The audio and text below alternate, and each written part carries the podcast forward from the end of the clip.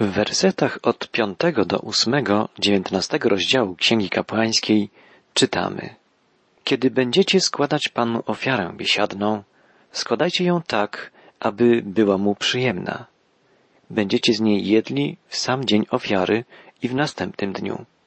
To, co pozostanie na trzeci dzień, będzie spalone w ogniu. Gdyby kto jadł z niej na trzeci dzień, byłaby to rzecz nieświeża, nie byłaby przyjemna Bogu. Kto będzie z niej jeść, zaciągnie winę, bo zbezcześcił świętość Pana. Taki człowiek będzie wykluczony spośród swojego ludu. Pamiętamy z wcześniejszych rozważań, że ofiara biesiadna była nazywana inaczej ofiarą pokoju. Na ołtarzu spalano tylko tłuszcz zwierzęcia, a mięso tej ofiary spożywano wspólnie, ciesząc się społecznością stołu, radując się z pojednania, w spokoju z Bogiem. Zauważmy, że ofiara ta nie była ofiarą obowiązkową. Składano ją dobrowolnie, z pragnienia serca. Mimo to, składającego tę ofiarę obowiązywały ścisłe przepisy, ścisłe reguły, do których musiał się stosować. Jakiekolwiek odstępstwo od tych zasad, na przykład spożycie mięsa ofiary po upływie dwóch dni od jej złożenia, skończyłoby się surową karą. Jest to ważna wskazówka dla nas, chrześcijan. Czasem, gdy angażujemy się dobrowolnie, ochotniczo w służbę dla Boga, wydaje się nam, że możemy korzystać ze szczególnych przywilejów, że daliśmy z siebie tak dużo, iż należy się nam wyjątkowe traktowanie nas przez przywódców Kościoła, a może przez samego Boga. Pamiętajmy, że cokolwiek robimy dla dobra Bożego Królestwa, nawet, a może szczególnie, gdy robimy to dobrowolnie, ochotniczo, powinno być to czymś najlepszym, na co nas stać. Bóg mówi, dajcie mi to, co cenne, bez tego, co pospolite. Pamiętajmy też, że w każdym działaniu dla Pana obowiązują nas Jego standardy, Jego zasady. Zbyt często zdarza się, że tłumaczymy swoje połowiczne zaangażowanie w sprawy Boże, czy swoją niedbałość lub niedokładność wykonania jakiejś pracy tym, że robimy to dobrowolnie dla Pana. Lepiej nie deklarujmy się w ogóle w ochotniczą działalność chrześcijańską, jeśli nie mamy w sercu pragnienia, by dać z siebie Bogu wszystko co najlepsze. A co możemy dać Bogu? Nasze największe zdolności, umiejętności, talenty, nasze zasoby. Pamiętajmy, że lenistwo, zaniedbanie, niestaranność to rzeczy Bogu niemiłe. Służąc Bogu, powinniśmy, niezależnie od tego, czy jest to nasz obowiązek, czy działalność dobrowolna, zrobić wszystko w sposób Jemu się podobający, zgodny z Jego standardami, Jego oczekiwaniami. Aby tak było, musimy postępować zgodnie z Jego wolą i musimy dać z siebie wszystko, wszystko co najlepsze, wszystko co cenne. Przeczytajmy następny fragment dziewiętnastego rozdziału Księgi Kapłańskiej. Wiersze dziewiąty i dziesiąty. Kiedy rządź będziecie zboże ziemi waszej, nie będziecie rządź aż do samego skraju pola i nie będziecie zbierać kłosów pozostałych na polu. Nie będziesz ogołacał winnicy i nie będziesz zbierał tego, co spadło na ziemię winnicy. Zostawisz to dla ubogiego i dla przybysza. Ja jestem Pan, Bóg wasz. Tutaj widzimy cudowną troskę Boga o ludzi ubogich. Biedni mieli sposobność zebrania z pól bogatych ludzi tej części plonów, które pozostawały przy żniwach. Przy metodach stosowanych wtedy w czasie zbiorów pozostawało na polu od 10 do 20% ziarna.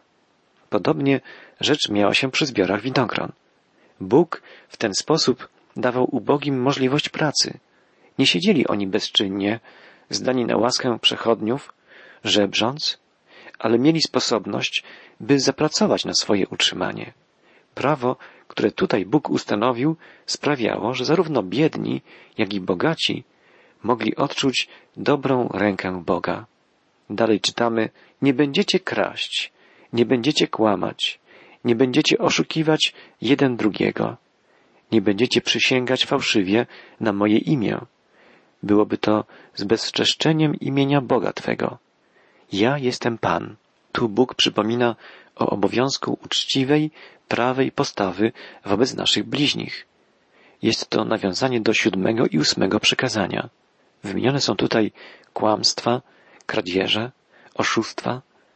Są to grzechy, które niszczą dobre relacje międzyludzkie i rujnują całe społeczeństwa. W wierszu dwunastym znajdujemy też nawiązanie do trzeciego przykazania. Nie wolno przysięgać fałszywie, powołując się przy tym na imię świętego Boga.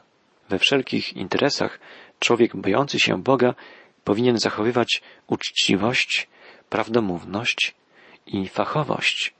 Nie będziesz uciskał bliźniego, nie będziesz go wyzyskiwał, czytamy dalej. Zapłata najemnika nie będzie pozostawać w Twoim domu przez noc aż do poranka. Nie możemy w żadnym wypadku wykorzystywać kogokolwiek, a szczególnie osób uzależnionych od nas finansowo. Jeśli jesteśmy dla kogoś pracodawcą, powinniśmy regularnie i uczciwie opłacać swojego pracownika. Izraelici płacili pracownikom najemnym codziennie, za każdą dniówkę. W liście Jakuba czytamy wypowiedź apostoła skierowaną do ludzi zamożnych, niewłaściwie operujących swoim majątkiem. A teraz wy, bogacze, płaczcie i narzekajcie nad nieszczęściami, jakie na was przyjdą. Bogactwo wasze zmarniało, a szaty wasze mole zjadły. Złoto wasze i srebro zaśniedziało, a śnieć świadczyć będzie przeciwko wam. Oto zapłata zatrzymana przez was robotnikom, którzy zrzeli pola wasze, krzyczy, a wołania żańców dotarły do uszu Pana zastępów. Tak pisze apostoł Jakub. A w dziewiętnastym rozdziale Księgi Kapłańskiej czytamy dalej w wierszu czternastym Nie będziesz złorzeczył głuchemu, nie będziesz kładł przeszkody przed niewidomym, ale będziesz się bał Boga Twego. Ja jestem Pan. Pan Bóg podkreśla bardzo mocno, że nieżyczliwość wobec niewidomych czy głuchoniemych jest czymś okrutnym i nieludzkim. Nasz stosunek do słabych, chorych, nieszczęśliwych, kalekich jest miarą naszej wrażliwości. Jeśli zamiast współczucia i pomocy wykorzystujemy słabość niepełnosprawnych, jest to dowód zatwardziałości naszego serca i braku bojaźni przed Bogiem. Nie możemy być ludźmi Boga, a jednocześnie chorować nas nieczulicę, nie możemy być egoistami. Nie będziecie wydawać niesprawiedliwych wyroków. Nie będziesz stronniczym na korzyść ubogiego, ani nie będziesz miał względów dla bogatego. Sprawiedliwie będziesz sądził bliźniego. Te słowa znajdujemy w piętnastym wierszu dziewiętnastego rozdziału Księgi Kapłańskiej. Sędzia nie może być stronniczy. Tak samo i my musimy być sprawiedliwymi w swoich ocenach, w swoich opiniach o sądach. Nie możemy krzywdzić nikogo, faworyzować jednych, a poniżać drugich. Nie możemy inaczej traktować jednego dziecka, a inaczej drugiego, czy inaczej jednego sąsiada, a inaczej drugiego. Nie będziesz szerzył oszczerstw między krewnymi, nie będziesz czyhał na życie bliźniego. Ja jestem Pan. Nie będziesz żywił w sercu nienawiści do brata. Będziesz upominał bliźniego, aby nie zaciągnąć winy z jego powodu. Nie będziesz szukał pomsty, nie będziesz żywił urazy do synów Twego ludu, ale będziesz miłował bliźniego jak siebie samego. Ja jestem Pan. Ten fragment zawiera niezwykle istotne zasady.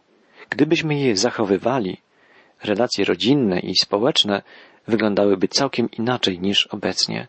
Oszczerstwa, obmowa, plotkowanie są nieraz bardziej niebezpieczne niż pistolet czy nóż. Słowem można zabić, plotką można zniszczyć, można obrzucić błotem, obezwładnić, zrujnować. Tak rodzą się urazy, nienawiść, chęć zemsty.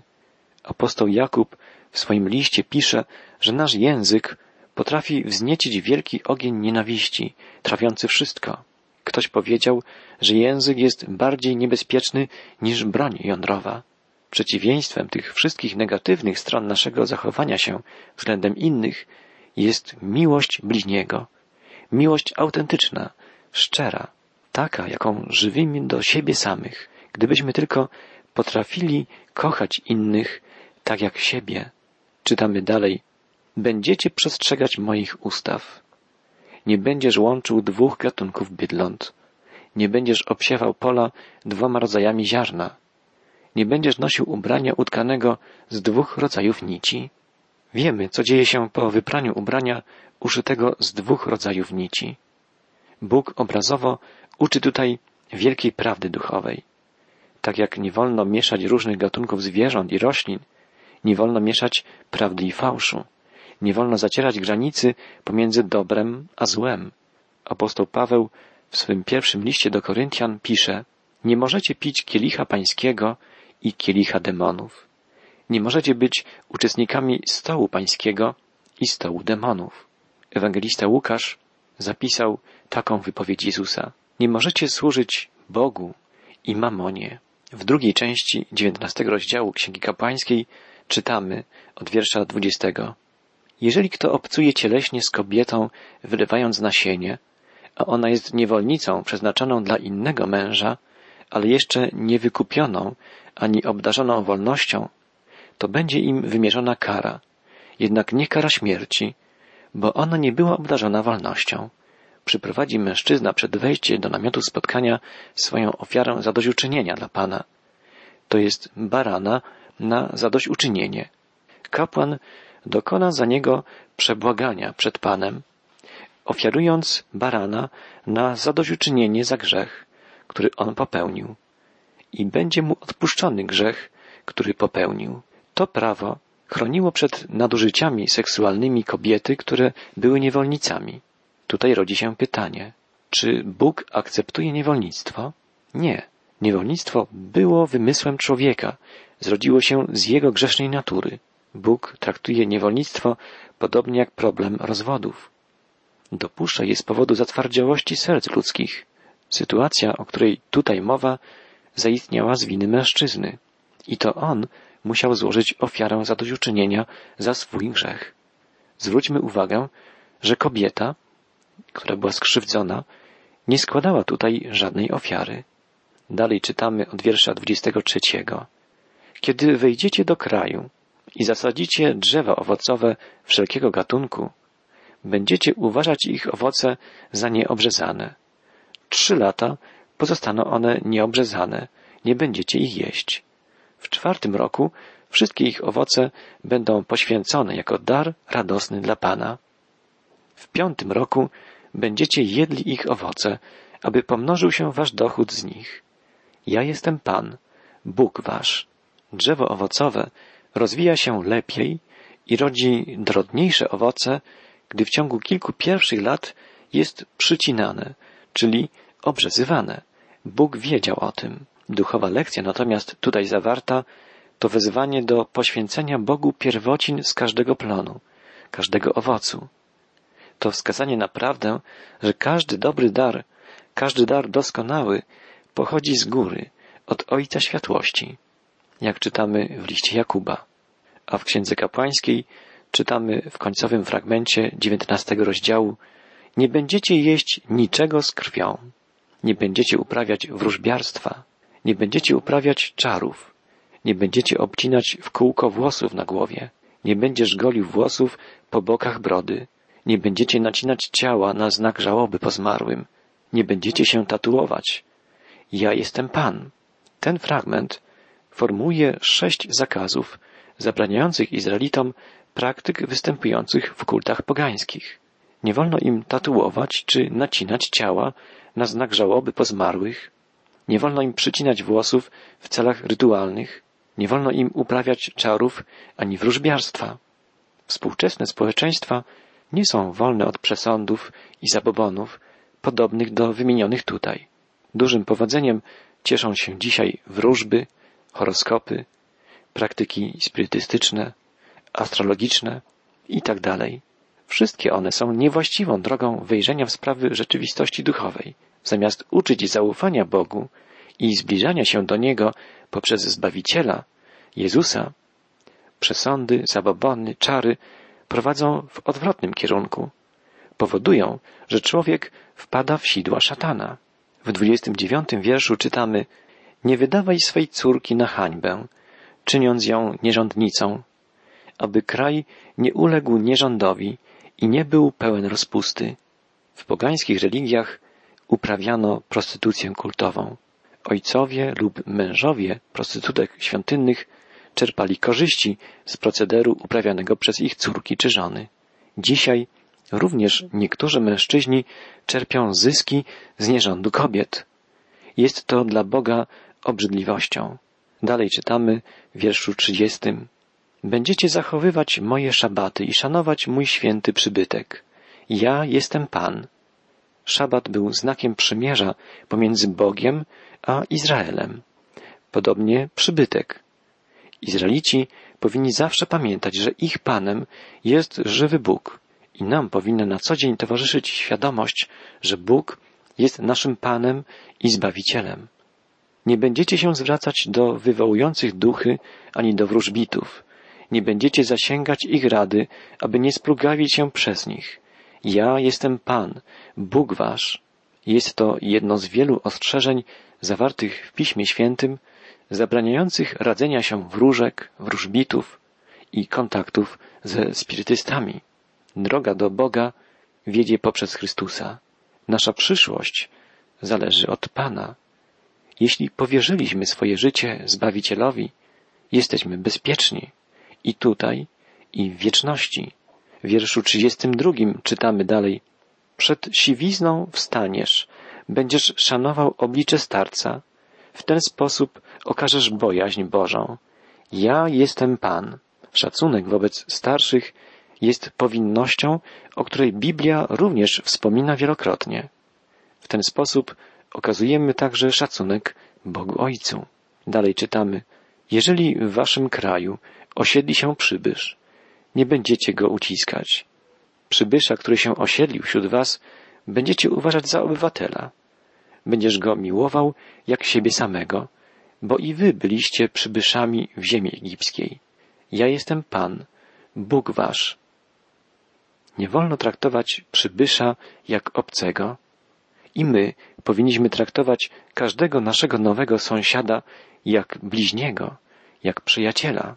Nie będziecie popełniać niesprawiedliwości w wyrokach, w miarach, w wagach, w objętości. Czytamy dalej.